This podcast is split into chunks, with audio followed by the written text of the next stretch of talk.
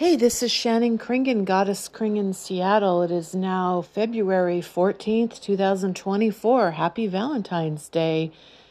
I honestly forgot to upload to this podcast. This is the life of Shannon Kringen, Goddess Kringen, Seattle. I am an art model, dog walker, pet sitter, standardized patient for medical students, which means I act out the role of being a patient. And I'm working with Interactive Jack Records, uh, making a full Goddess Kring LP album, a full uh, 10 original music tracks. I'm really excited to work with Dave Flowers, who is an amazing music producer and musician. And I'm very close to him. And uh, I want to, let's see, share a track list. I also uh, published a book Kringonian Pizzazz, Kring Speak Poetry, Goddess Kring, Shannon Kringen. So I have a poetry book in conjunction with my Goddess Kring album, which will probably be called The Story of Goddess Kring. And there's Opal Moonstone, my rhinestone art car. So my current projects are my art car and Dave Flowers and Tiger and I are going to be going to Houston, Texas in April 2024 for the Houston Art Car Parade and Festival. That's going to be a big road trip we're going to take. And then I'm working on a music LP with Dave Flowers from Interactive Jack Records. I got my poetry book. Uh, what else? We're working on a documentary film about Goddess Kring my public access TV show that was on for 15 years. You can go to Bandcamp and listen to some of our music tracks, Goddess Kring on Bandcamp. We're going to be releasing this all over on every platform we can imagine, um, including my YouTube channel, which will hopefully have videos for uh, most of the songs. A track list so far, the preliminary track list. Let me find this. I wrote it down. Um, Let's see. Oops, wrong browser. Um, yeah. I'm multitasking right now and doing 20 million different things at the same time. So let me see here. We have the track list. Yeah, the page is not loading. Okay, well, let me just think off the top of my head what the track list is. It would be, oh no, come back. Uh oh, Anchor. Let's see. Come back, my podcast. Where is my podcast? Uh oh, I lost. There it is. Oh, here. Uh, Banana Split, The Story of Goddess Kring, UFO Camera, Cancel Culture Vultures, Slow Down, a duet with my dad, Gus Kringen. He wrote that song called Slow Down. That's a folk song. Um, Distracted by Reality, number five. uh, New Year Revolution. I think we have an oh, Dumpster Diving Boots. That's the song that we're working on right now that we're trying to finish the vocals on. Dumpster Diving Boots is a true story about these hand painted boots. I got mad and had a fit one day, and I was feeling uh, self hatred, and I threw a bunch of stuff in a dumpster, including these hand painted boots that I made for myself and I wore them several times and then I just got mad. I don't even remember why in the 90s. And I threw them in the dumpster along with a four track machine. I totally regret doing that. I should have at least given it or sold it to a musician. But I got mad and threw it out. Um, I was just feeling a lot of uh, self negative thoughts and wanted to just throw a bunch of stuff away, which was just ridiculous. Um, so I threw them away, and then a few days later, literally, I was walking down a street that I don't commonly walk on, which I'm glad I did because I saw those hand painted boots that I'd thrown in the dumpster for sale in a secondhand store on Capitol Hill where I lived in Seattle and I I was embarrassed because they were only nine dollars, and I spent probably twenty hours painting those boots. And so I thought, okay, it's an insult that these are only nine dollars because I worked hard painting those. But then again, I threw them in the dumpster. So I was really happy and grateful that somebody saw value in them and took them out of the dumpster. So thank you to the dumpster diving stranger who took my boots that I threw away. And put them for sale in a store. I hope somebody bought them. I should have bought them. when I walked past, I was so embarrassed. I just laughed and kept walking. I should have like went in there and went, "Hey, I threw those in a dumpster. Those are my boots. I guess I'll buy them back from you." so that me and whoever dumpster dove and the consignment store, all three of us could have benefited from my fit of rage. So it's funny that I didn't just take those boots and and give them to a consignment store to sell, and instead I threw them in the dumpster. So I'm writing a song about it. I made up some cool rhymes. My favorite song we've done so far. Dave thinks that Cancel Culture Vultures and New Year Revolution are two best songs. I really, really, really love UFO Camera. Maybe I'll read the lyrics to that on the next post. It's pretty cool lyrics. So I just wanted to catch up with you guys. This is Shannon Kringen, Goddess Kring. Go to my website, shannonkringen.com. It links everything. Or you can go to my Instagram or my YouTube. If you just Google Shannon Kringen, S H A N N O N K R I N G E N, or Goddess Kring, G O D D E S S K R I N G. If you just do that, you can figure out um, all the links. And I've just wanted to do some new YouTube monologues about what I think about fame and how people use famous people to project positive and negative things onto it. And uh, we love to have scapegoats and we love to gaslight people and we love to make ourselves feel better by criticizing other people. So I feel like famous people are kind of used as a dumping ground for both positive and negative. We want our famous people that we like to live up to some heroic role that they have in our lives. And then we also use famous people to dump our crap onto to feel like we can feel superior if we judge famous people that we don't like or that we think are you know not talented or not smart or whatever it is about a famous person that bothers us that we don't want to look in ourselves at our dark side and then we project that onto famous people. That's kind of what we do. Not that these famous people aren't also real human beings that we are projecting onto, but they are real humans. We sometimes forget too that these people are real. Um, and then Madonna, I wanted to talk about how I'm inspired by Madonna. Yes, I am weirded out by her plastic surgery. That is, uh, it does weird me out a little bit. Um, but I was watching a video. I really admire Madonna. She's a very spiritual person and a very sexual person, and kind of like the opposite. Like Tori Amos and Madonna have similarities. Uh, they're both very petite women. I met Tori Amos and painted shoes for her. They're both very petite women, and they're very larger than life on stage. I think Tori's about five foot two. I met her, and Madonna's five foot three or five foot four. I can't remember which.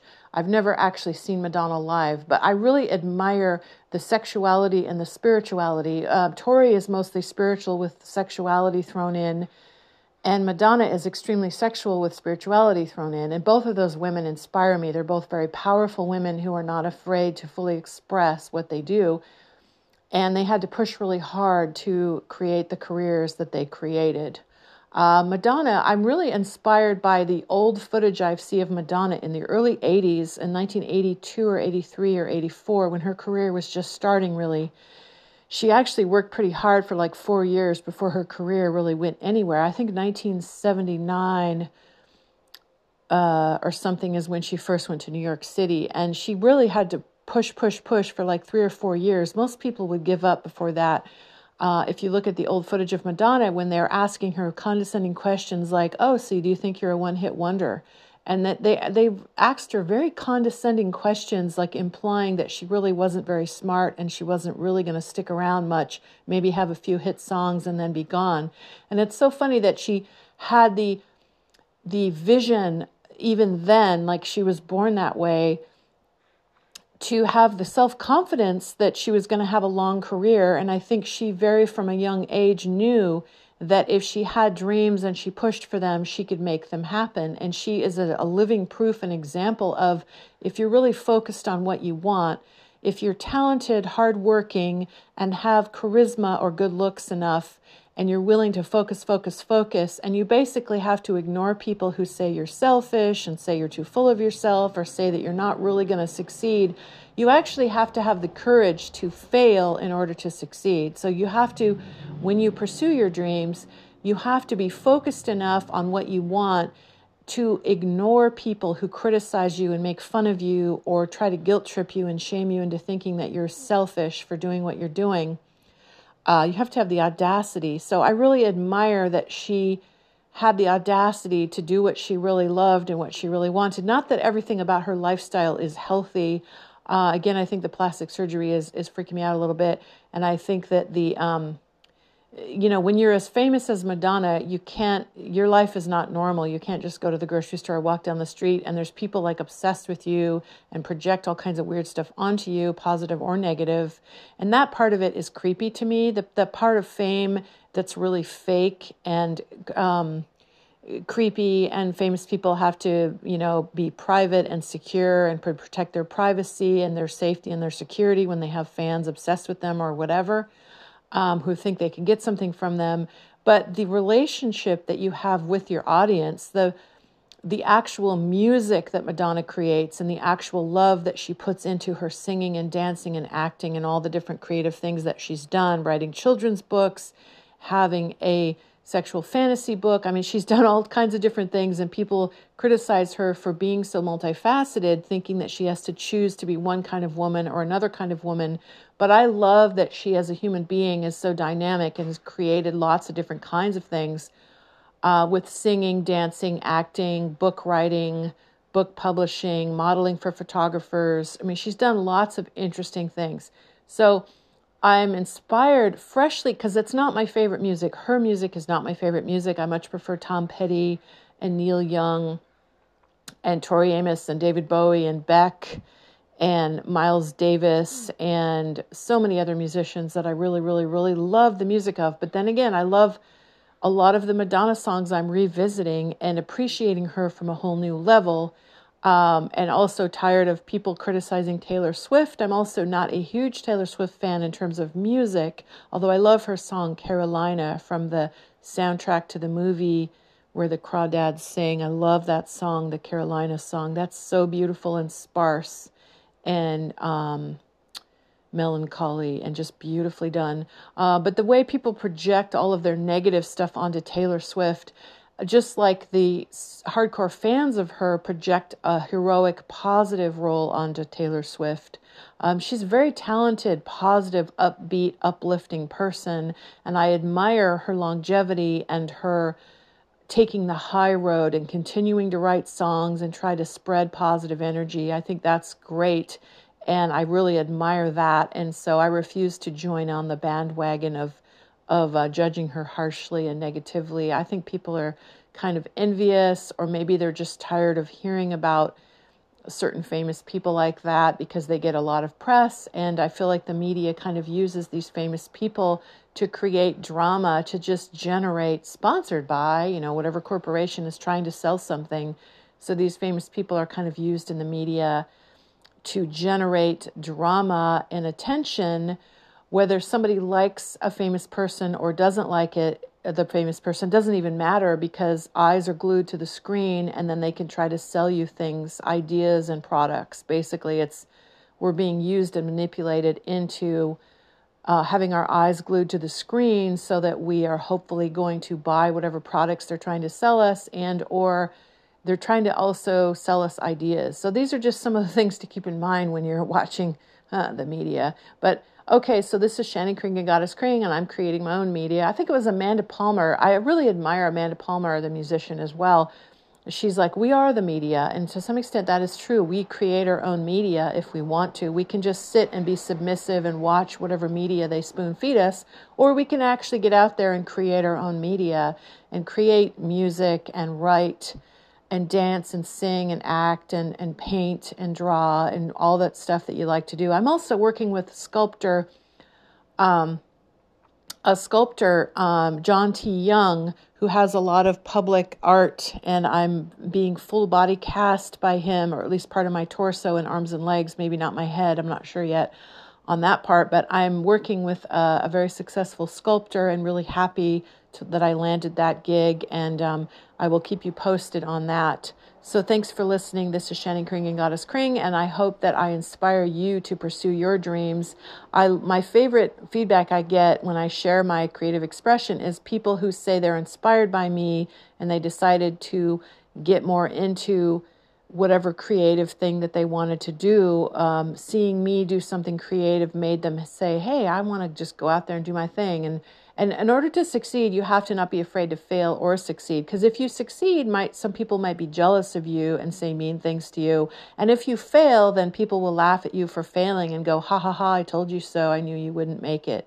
So some people love to watch other people fail and then the other people uh, love to feel jealous of other people that succeed. So it's like whether you succeed or fail in a way doesn't even matter because if you're doing what you love, you're just learning as you go. Like that's how I feel. Like if I fail at some of the things I'm doing, like the music Dave Flowers and I are doing, I love the music, but I can't make people listen to it. All we can do, we're trying to get KEXP to play our music uh, once we finish it, we're going to connect with some DJs on KEXP radio in Seattle and trying to see if we can get our music played on the radio and do our own podcast as well. We're not going to wait around for other people to discover our music. We are going to put our music out into the world and maybe do some live performances as well.